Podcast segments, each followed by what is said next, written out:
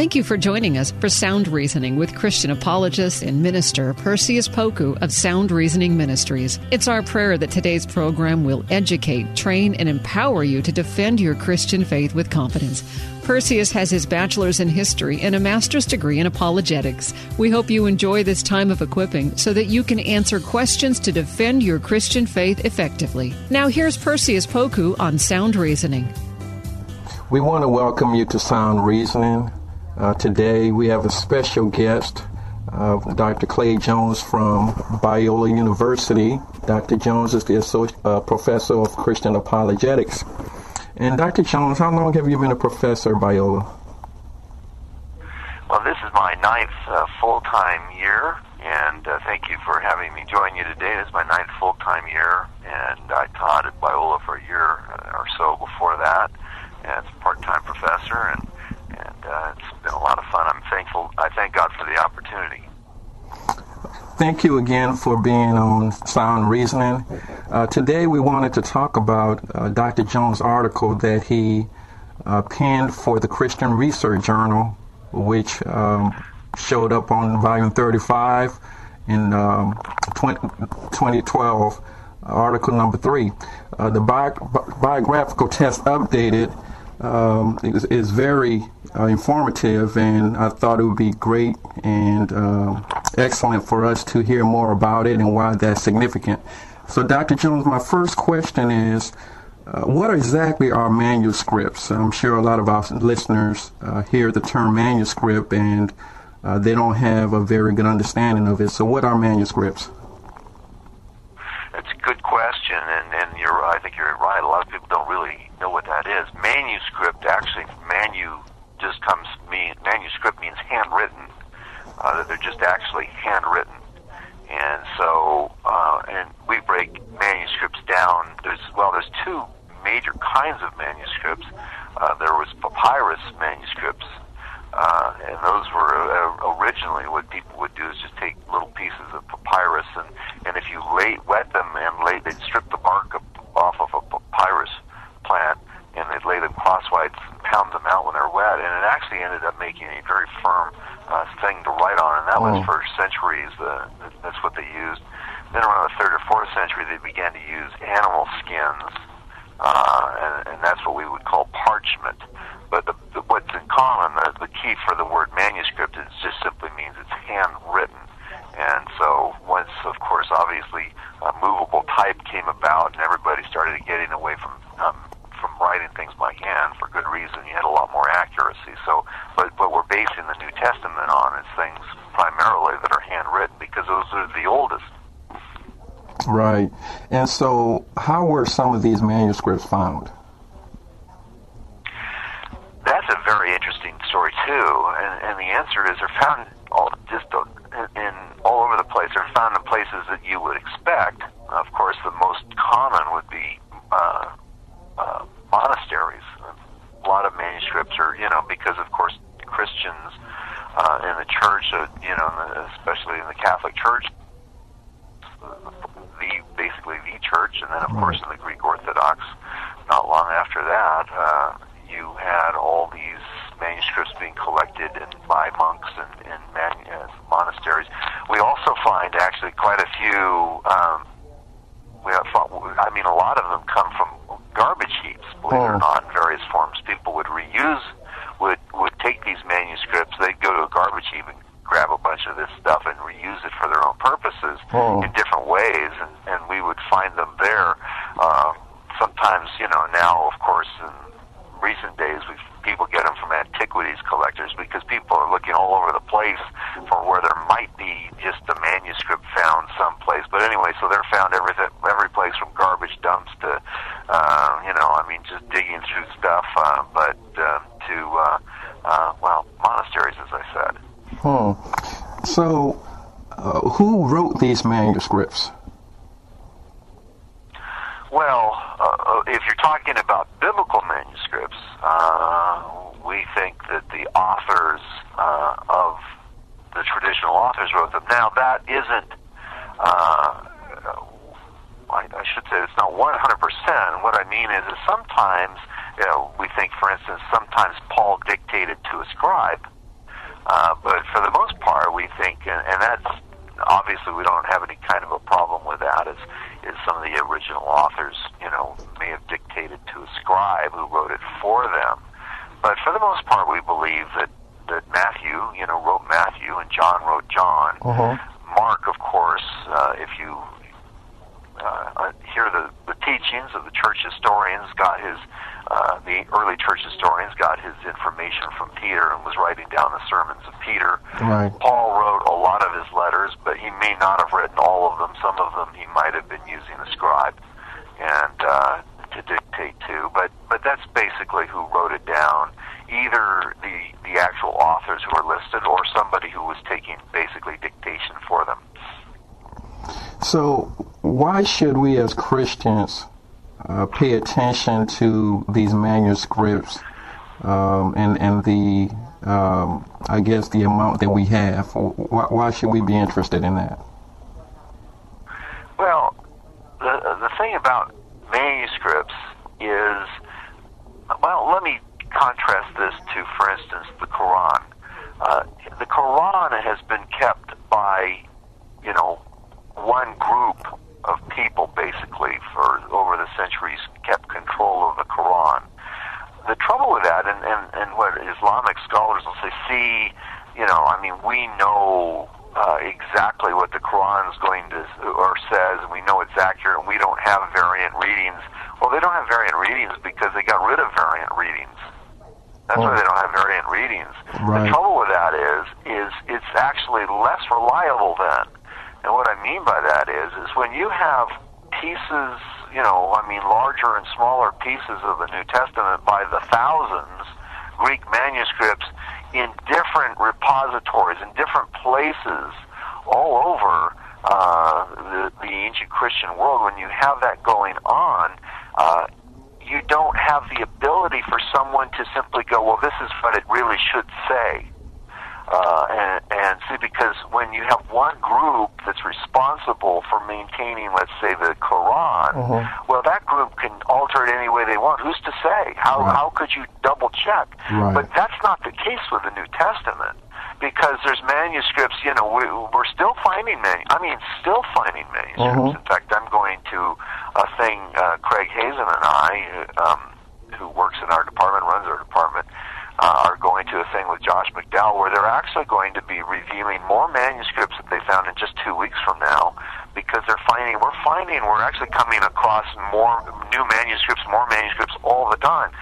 But the fact that we're doing this uh-huh. means, and the fact that we keep encountering new manuscripts, uh, and some of them very, very early, uh, means that we can check the accuracy of our text now from manuscripts that are appearing, appearing from all over the place, and it shows its reliability. Mm-hmm. And it also removes the ability for it to be have been tampered with. And so manuscripts are very, very important. So, which one of those manuscripts are the earliest? Uh, is it the uh, P52, or has that been updated? Well, P52, or the John Rylands Papyrus, mm-hmm. as it's also called, is still officially our earliest manuscript, dating uh, somewhere around 117. It could be a little earlier than that. It could be a little later than that. But I mean, that's kind of a ballpark number that people give out. Mm-hmm. Uh, uh, is is obviously so. That is right now officially. There are some words uh, actually that, that we may actually right now have some earlier manuscripts. Uh, there are is a group. In fact, this is part of the thing that's going on with Josh McDowell. Mm-hmm. Uh, there's some people, some scholars, Daniel Wallace in particular, who's working with this. They think they might have actually found some earlier manuscripts in that, but they're not willing to go on record until this is verified by all the scholars in all the various places because they don't want to come out and go, I think we might even have found earlier manuscripts, but we, you know, I mean, they don't want to do that until they're sure. Excellent. So, but it's, we may have actually found earlier manuscripts than that. As for P52, which is a portion of uh, uh, John, the Gospel of John, it's it's really interesting because it does verify for us, coming from well somewhere around 117 or 120 AD, it does verify for us that we are actually uh, our our New Testaments are actually uh, accurate. Right. Uh, at least when it comes to that portion of the Gospel of John, back to the 117. Now, some people don't think that John wrote the Gospel of John until like 90 AD, or at least maybe in the late, maybe in the late 80s. Right. Now, I don't know whether that's true or not, but if that's the case, then we've got a piece of the Gospel of John that's only 30 years after it was actually written. Right. And so the idea that over time, you know, the scripture's been tampered with and tampered with and tampered with and tampered with just isn't true. It just it, it doesn't it, it just isn't true, very simply. Right. So, uh, from what you're saying in terms of the span of time, whereas the manuscript or uh, that we found has been written um, compared to the uh, the date that it was written on uh, matters. So, uh, so, Right. so you're saying the longer span of time uh, may lead to uh, possible uh, alterations or um, non-realistic data, but the closer it is to the the event, uh, of the occurrence of the event, uh, makes more possible that that it is factual. Is that what you're saying? Right, and that's what the bibliographical test itself is. Excuse me. Very simply that you know it, we're comparing the amount of the overall amount of manuscripts, and uh, compared to other documents in particular, like Homer, Plato, or Socrates, or whatever. Um, uh, we're com- we're comparing the, the sheer number of manuscripts, and we're comparing that with uh, the earliest earliness of the earliest manuscript that we have compared to the date of writing, or what Right. we call the autograph. We call what scholars call the document that was originally penned, the very first time when when Matthew sat down to write, and took his pen and put it on, you know, his quill or whatever, and put it on the, the on the parchment. Actually, in this case, it would have been on the papyrus. Then We Mhm. call that the autograph Right. uh, the original document. So we look at the nearness from our earliest extant manuscript to the autograph, and then the sheer number of manuscripts, and then we compare that with other, uh, well, with other ancient books. And when we do that, of course, uh, the New Testament comes out with flying. And so the bibli- and that we call that the bibliographical test, as I said. Excellent. So your uh, article in the Christian Research Journal brought up a very important aspect of uh, uh, the bibliographical data, and you were challenging apologists as well as other Christians to make sure that the dates, uh, the, the numbers that we that we have for, let's say, Homer's Iliad, uh, or uh, Demosthenes, or Tacitus, or the other people that we've been citing for a number of years, that we have a, um, an accurate number in terms of the up-to-date uh, findings uh, uh, in terms of quantity. So, can you elaborate on that and, and this, why that's so significant? Yeah. Uh, well, what I, I, what happened was is over the years I teach have been teaching a course for uh, Biola's Christian Apologetics program or MA in Christian Apologetics program entitled "In Defense of the Resurrection," and so I would think you know I'd want to get into that we really can trust the transmission of the New Testament. So really, when we look at the New Testament, we're looking at an accurate transmission of it. And so we'd look at this, and uh, but I and of course, and I keep noticing the Christian apologists kept increasing the number of Greek manuscripts, and because it, it does increase. Right. Um, and, and so they, as the number of Greek manuscripts would increase, uh, I thought, well, okay, it keeps getting bigger. And, I, one- and one day I remember, in fact, I'm sitting right where I was when I thought about this. I thought, that's interesting that the numbers never go up for any of these other manuscripts, like Homer's Iliad, as you mentioned, or Socrates, or, or whoever. And I Mhm. thought, well, that's interesting that those numbers aren't going up. And I thought, hmm, I, I said Socrates, by the way, I meant Sophocles.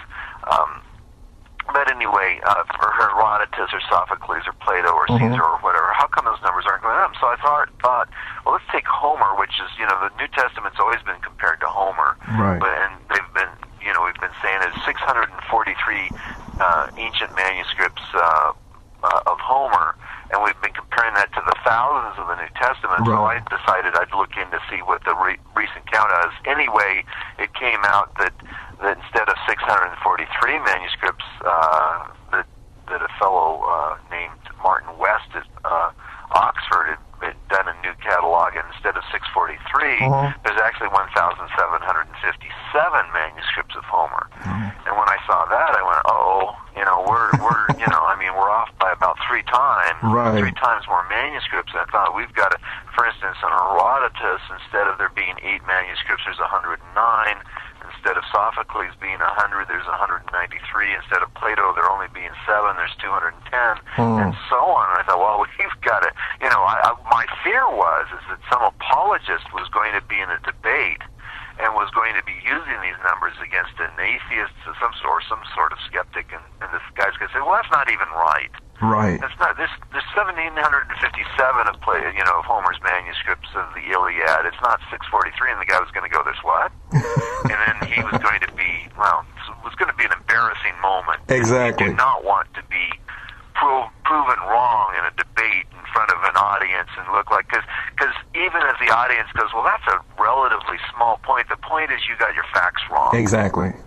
And so that's where I went, you know, I better, you know, and anyway, I was just kind of surprised as I kept doing the numbers going, you know, we haven't, and I, and I understand why, because it's, it's been a motivation for people to go, well, let's, let's get the latest number of Greek manuscripts. Right. But the other fields of scholarship haven't been static. Right. Those that have been studying other, you know, scholars. So anyway, that's what generated that.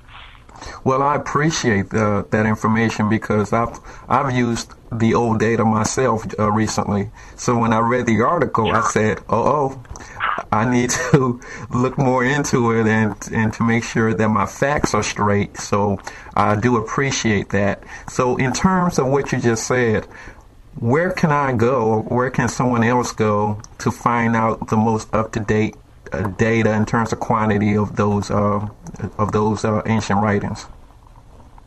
Well, at least right now, uh, at least at this moment, there's no more, nothing more, uh, more up to date than my article, and I'm thankful to say the entire article is online. Excellent. Uh, and uh, so, so people can go. Um, you know, sooner or later, somebody's going to come along and update this again. It's a lot of work, Sure. and there's not since there's not a lot of motive to update it compl- again, simply because you know, I mean, it's not going to change that much in a year, um, if you know what I mean. And because we're only talking about a year, year and a half. I Right. mean, obviously, the numbers aren't going to be hugely different, you know, 18 months later. Right. But sooner or later. But right now, you know, uh, people can go to equip.org and look up the bibliographical test updated, and they can see, you know, I've documented uh, all of the more recent numbers.